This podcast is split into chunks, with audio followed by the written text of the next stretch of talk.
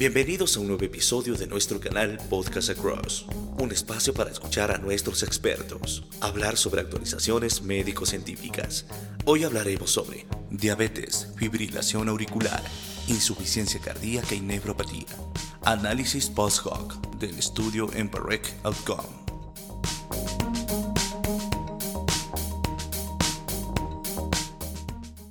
Hola, soy la doctora Noemi Bautista, soy endocrinóloga de Guayaquil, Ecuador.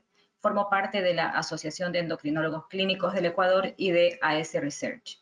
Quiero comentarles a continuación el análisis de un artículo que fue publicado en la revista europea de insuficiencia cardíaca en enero del año 2020. La diabetes tipo 2 es el mayor factor de riesgo para enfermedad cardiovascular y la presencia de ambos incrementa el riesgo de muerte. Por esto ha sido necesario explorar nuevas alternativas terapéuticas que permitan reducir esta exposición. La fibrilación auricular es la arritmia sostenida más frecuentemente asociada con diabetes mellitus e insuficiencia cardíaca, aumentando esto en forma significativa la morbimortalidad los pacientes con insuficiencia cardíaca y fibrilación auricular podrían tener mecanismos de progresión de la enfermedad diferentes a aquellos sin fibrilación, dado que los riesgos asociados con el ritmo cardíaco son distintos.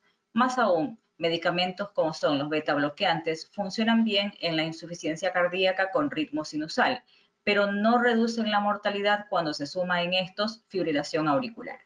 El EMPA-REC Outcome fue un estudio aleatorizado, doble ciego, controlado con placebo, que evaluó la eficacia de empaglifosina versus placebo sobre la morbimortalidad cardiovascular en pacientes con diabetes tipo 2 y enfermedad cardiovascular establecida que estaban recibiendo su tratamiento habitual.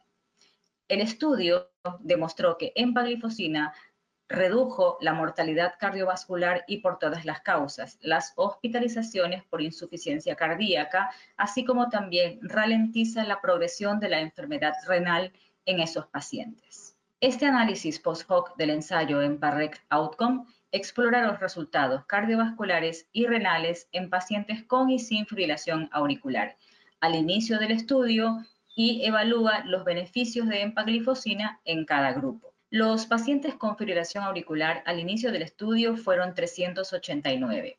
En el análisis de las características basales de los pacientes se observó que la mayoría de ellos eran del sexo masculino, eran añosos, eran los que tenían mayor índice de masa corporal, tuvieron con más frecuencia historia de stroke previo, mayor prevalencia de insuficiencia cardíaca, menor tasa de filtrado glomerular, mayor prevalencia de enfermedad arterial periférica y un mayor score de riesgo de accidente cerebrovascular. En relación a la tasa de eventos cardiovasculares en pacientes con fibrilación auricular, se observó que estas fueron más altas que en los pacientes sin fibrilación auricular.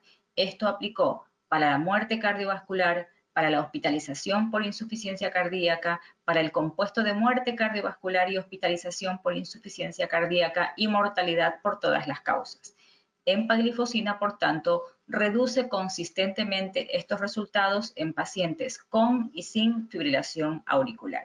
Con respecto ya a los eventos renales representados por la aparición o el empeoramiento de la nefropatía en pacientes con y sin fibrilación auricular, fueron similares para ambos grupos y empaglifosina también redujo en este caso consistentemente los eventos independientemente de la presencia o no de fibrilación auricular. En relación a la incidencia de los signos tempranos de insuficiencia cardíaca, específicamente determinados por la necesidad de diuréticos de asa de novo, la aparición de edema y el endpoint compuesto por ambos, una vez más, la tasa de eventos fue mayor en los pacientes con fibrilación auricular y empaglifosina consistentemente los redujo en ambos grupos. Desde el año 2015, fecha en que se conocieron los primeros resultados del estudio EMPA-REC Outcome, se observó que empaglifosina superó los beneficios ya conocidos solamente en relación a control glucémico, pues pudo demostrar la reducción de muerte cardiovascular y por todas las causas, la hospitalización por insuficiencia cardíaca y la reducción de los eventos renales. Todos conocemos en la práctica clínica la fuerte relación que existe entre diabetes y enfermedad renal crónica. Sin embargo, ha sido poco explorada la relación entre estas dos entidades con la insuficiencia cardíaca y la fibrilación auricular.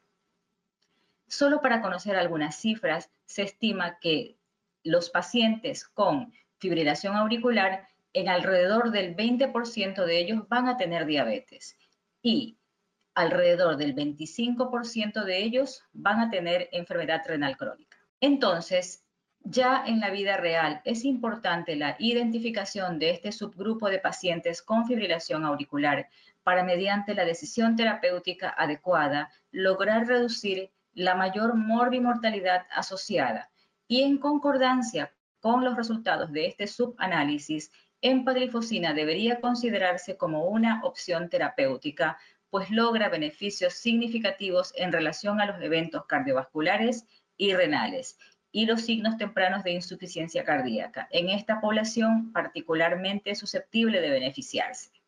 Quiero agradecerles por compartir conmigo el análisis de este importante artículo. Soy la doctora Noemí Bautista. Muchas gracias nuevamente.